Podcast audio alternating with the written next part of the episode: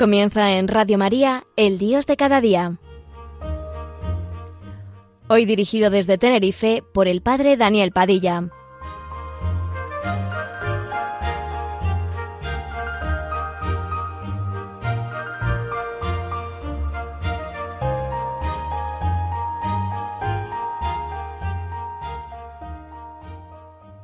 Buenos días amigos, con ustedes el Dios de cada día en esta radio de la Virgen. Días atrás hablábamos de la vida como don, como regalo y como contrapartida, o si ustedes quieren, como la moneda que tiene una cara contraria a la vida, nos encontramos con la guerra, con los odios, con los enfrentamientos. Estamos asombrados de los niveles de destrucción a los que podemos llegar, a los que de hecho estamos llegando ya. Guerra y paz, ahí tenemos un desafío enorme para nosotros. Lo primero que tendríamos que decir es que la guerra es una auténtica locura. Todo el mundo parece convencido de que la guerra es una locura, una desgracia para siempre. Pero la guerra o las guerras no cesan. Aquí o allá, en cualquier libro o revista, se pueden ver las cifras escalofriantes de millones de muertos, de armas costosísimas, de sufrimientos terribles, especialmente el sufrimiento de los inocentes. En el tercer mundo y solo desde 1945 ha habido unas 180, 190 guerras que han costado unos 30 millones de vidas humanas. Estas son algunas de las principales. La guerra de Corea, en los años 1950-1953 supone un número aproximado de 3.750.000 víctimas. La guerra de Indochina, 1946-1954, contabilizó 2.800.000 fallecidos. La guerra de Vietnam, 1965-1973, dejó en los campos de batalla 3.056.000 muertos. Durante el año 1988 se libraron en el mundo 22 guerras que costaron la vida a 416.000 personas.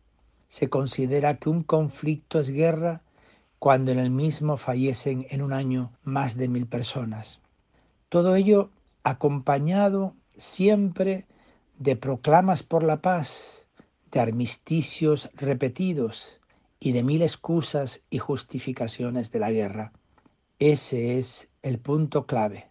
Toda guerra es justificada como necesaria e imprescindible.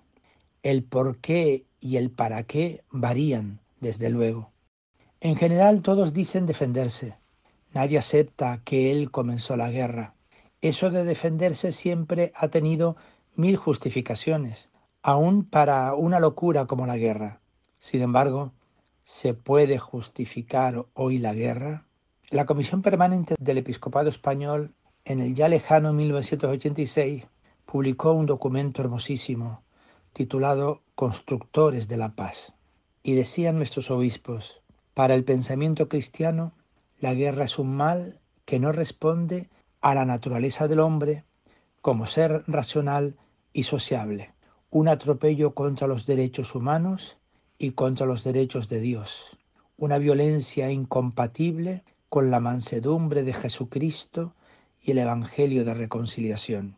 Dadas las espantosas consecuencias que hoy puede provocar un conflicto bélico, la guerra ha llegado a ser un mal intolerable.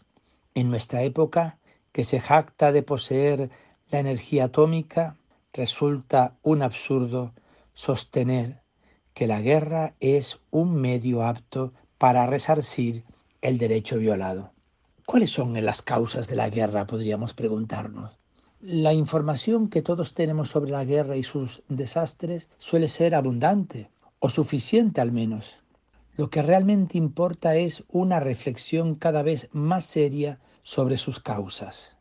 Esa es la manera de llegar a una nueva mentalidad que impida cualquier justificación de la guerra en la conciencia de los seres humanos. A la hora de buscar esas causas, siempre nos pasa lo mismo. La guerra o las guerras reales suelen estar lejos geográficamente del mundo al que pertenecemos. Así que quedan lejos también de nuestros intereses y de todo el esfuerzo por comprender en serio el problema. Esas guerras lejanas pueden hasta ser una coartada para creernos no culpables, no responsables y no interesados. En ese caso olvidamos que esos conflictos armados son posibles gracias a algo que llevamos todos dentro, que practicamos repetidamente y que nos va haciendo insensibles. Cuando llega la ocasión, entramos todos en el juego de disculpas y justificaciones, incluso en el conflicto si es necesario. Hay un fondo de violencia y agresividad en el ser humano. Esa agresividad se manifiesta en dosis tremendas en casos de guerra, pero es una práctica común en nuestra vida de cada día. Es la agresividad de la venganza, de la revancha, del querer imponerse a los demás, de hacerse respetar, de subir puestos, de dominar. Los medios son múltiples, el engaño, la palabra, el silencio, la amenaza, la fuerza física, el descrédito, el castigo, todos ellos coinciden en una cosa, la violencia. Cualquier denuncia o queja seria sobre la guerra debe empezar por una reflexión sobre la violencia y agresividad personal o de grupo en la vida diaria de los tiempos de paz. Esa es una tarea imprescindible y previa para llegar a acabar con la guerra. Antes tenemos que convertirnos a la verdadera paz, como dice el Concilio Vaticano II, en Gaudium et Spes sobre las esperanzas y las alegrías del mundo contemporáneo en el número 77. La universal familia humana, dice el concilio, unificada paulatinamente y ya más consciente en todo lugar de su unidad, no puede llevar a cabo la tarea que tiene ante sí, es decir, construir un mundo más humano para todos los hombres en toda la extensión de la tierra, sin que todos se conviertan con espíritu renovado a la verdadera paz. Por tanto, la paz aparece como un desafío, Hoy, además de las causas que hemos señalado, hay que prestar atención a otras causas de más envergadura y de mucha potencia. Se llaman causas estructurales. Con ello se quiere decir que nuestra sociedad está organizada de tal manera que no tiene más remedio que hacer violencia y guerra. ¿Cuáles son esas causas?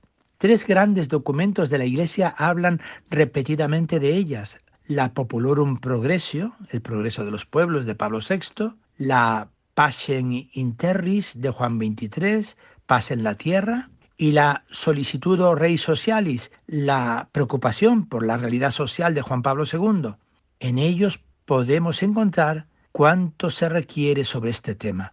Las causas que los citados documentos citan como más significativas son estas. Muchos pueblos de la tierra no disfrutan ni de los más elementales derechos humanos, viéndose injustamente sometidos por otros. Muchos consiguieron la independencia política y son pueblos independientes en ese sentido, pero siguen en una dependencia total en el terreno económico. Se trata de una verdadera colonización económica la división de la sociedad en varios mundos, primero, segundo, tercero y cuarto, norte o sur, oriente, occidente, y las desigualdades escandalosas entre unos y otros, diferencias que siguen aumentando en los últimos años, ensanchándose así el abismo que les separa. Una causa básica de orden ideológico es el capitalismo liberal de Occidente y el colectivismo marxista de Oriente, que contribuyen a ensanchar el abismo que ya existe a nivel económico entre norte y sur.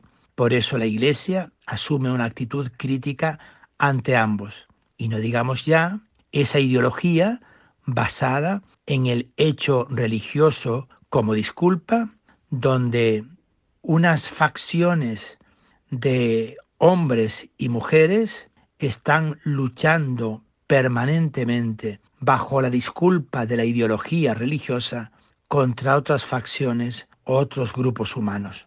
¿Y qué decir de la carrera de armamentos? La carrera de armamentos parece cada vez con más claridad un disparate moral, por dos razones. Las armas son para la guerra, para la muerte, no defienden, matan. Los gastos ingentes en armas hacen imposibles otras metas absolutamente prioritarias para acabar con la miseria y la muerte. Esta puede llegar no por las balas, sino por el hambre. Ante esta situación, la justicia, la recta razón y el sentido de la dignidad humana exigen urgentemente que cese ya la carrera de armamentos, que de un lado y de otro las naciones que los poseen los reduzcan simultáneamente, que se prohíba las armas atómicas, que, por último, todos los pueblos en virtud de un acuerdo lleguen a un desarme simultáneo, controlado por mutuas y eficaces garantías, decía San Juan XXIII en la encíclica Pacem in Terris, paz en la tierra. Pero los cuidados también nos llevan a la ecología y la ética como caminos para la paz. Escuchemos esta canción que les ofrezco en este momento. Sí, esta canción que nos habla de un corazón de un hombre, de una mujer, rotos por el dolor y por el sufrimiento, y que acuden a Dios pidiéndole luz. Dime, Padre, ¿cómo hacer para salvar a este hombre y a esta humanidad que se empeñan en no caminar por caminos de felicidad? Ojalá nos haga pensar y nos entre al corazón esta canción de Hakuna. Dime, Padre, ¿qué podemos hacer? Tus hijos se pierden y no entiendo por qué. Dime, Padre, cada día se alejan más y de verdad que no he hecho nada mal, pero curan sus heridas con lo que no les curará les di el mandamiento del amor, me crucificaría mil veces más, pero ellos huyen de su creador y de su eterna felicidad. Y es que los hemos hecho tan libres que a veces me duele pensar que este don y este regalo lo el mal. Dime, Padre como a nuestra familia reunir. Les ofrecemos la eternidad, pero prefieren huir. Dime, Padre, cómo ablandar su corazón, cómo quitar esta coraza formada por el dolor. Si supieran cuánto todo tiene un porqué, dime, Padre sus almas acogen.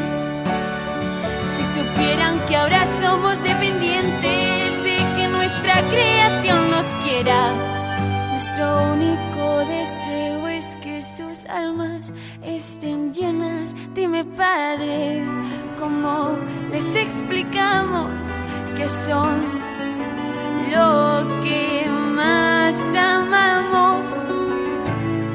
Dime, Padre cómo les guiamos aquello que les completa si es que se refugian en falsas metas y nos destroza verles odiarse, verles odiarse con tanta fuerza.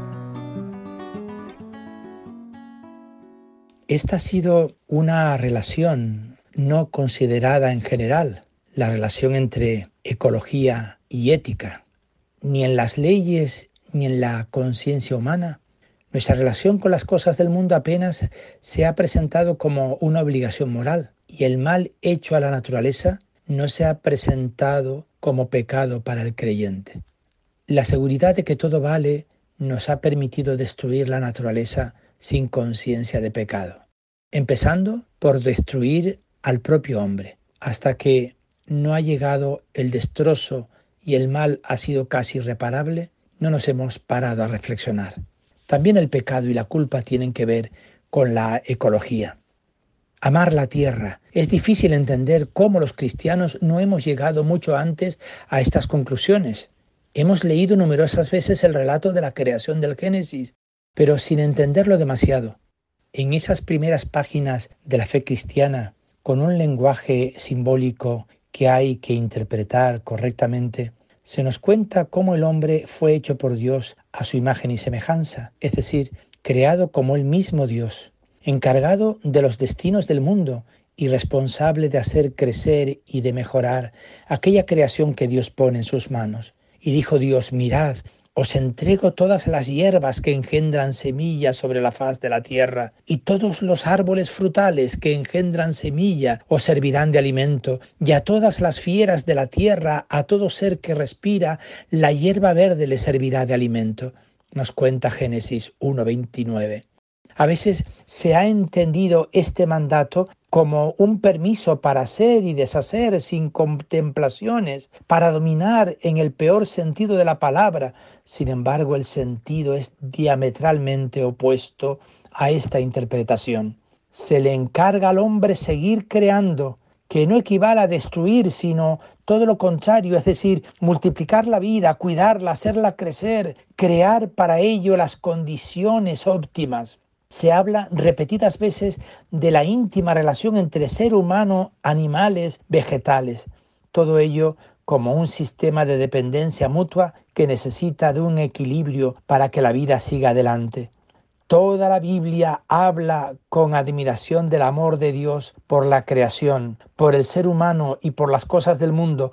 ¿Se parece en algo esa manera de actuar con lo que hacemos nosotros grupalmente e individualmente, seguramente a los cristianos se nos puede acusar con más fuerza de una ceguera increíble ante el mundo. Y también a nosotros se nos puede pedir estar en cabeza de los que por fin piden respeto a la tierra, aunque la palabra exacta sería amor. Amar toda vida. Sí, hay que tener en cuenta que amar la tierra es amar la vida y que no es posible lo uno sin lo otro. Hoy es muy claro el peligro que para la vida humana supone la degradación de la naturaleza.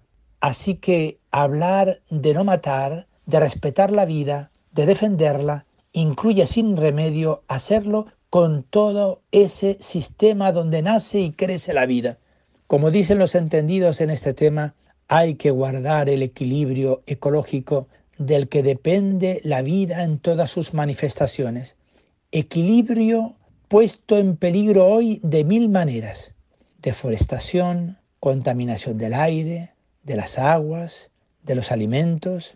Basta ver nuestros ríos, nuestros bosques, nuestras ciudades y luego escuchar y entender las amenazas que todo ello trae sobre la vida humana y sobre nuestra propia pervivencia. El continuo despojo de la tierra es una manera de preparar una vida muy difícil para los que vengan después. Es decir, despilfarrar en unas pocas generaciones lo que estaba destinado para otras muchas. Eso no puede ser moralmente admisible. Para un creyente debe ser tenido por un pecado muy serio. Para los cristianos es un deber urgente enterarnos con seriedad de la situación actual, tener un comportamiento consecuente con la fe que profesamos, colaborar con cuantos grupos trabajan hoy en este campo.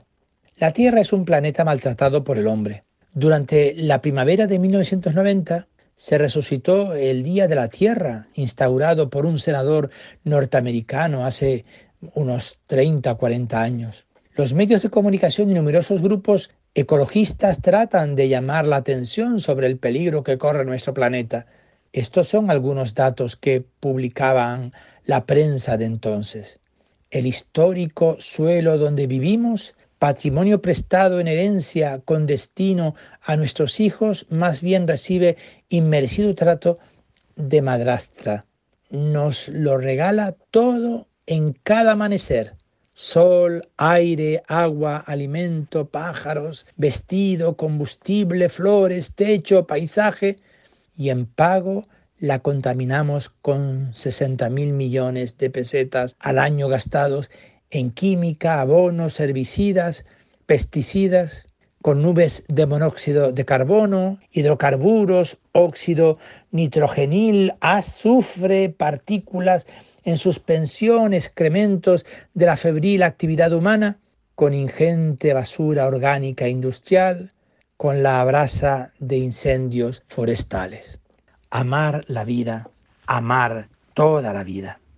La preocupación es enorme, la inquietud grande.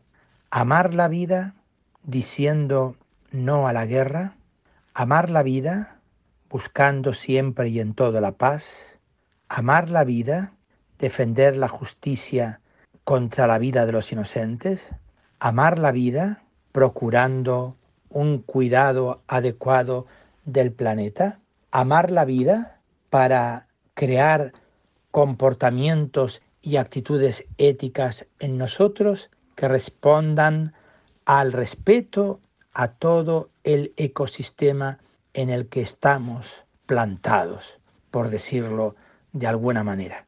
Sí, mis queridos hermanos, es una obligación ética, es una obligación estética, amar la vida, empezando por el semejante a mí que vive a mi lado, amar la vida cuidando el planeta que me acoge. Buenos días amigos.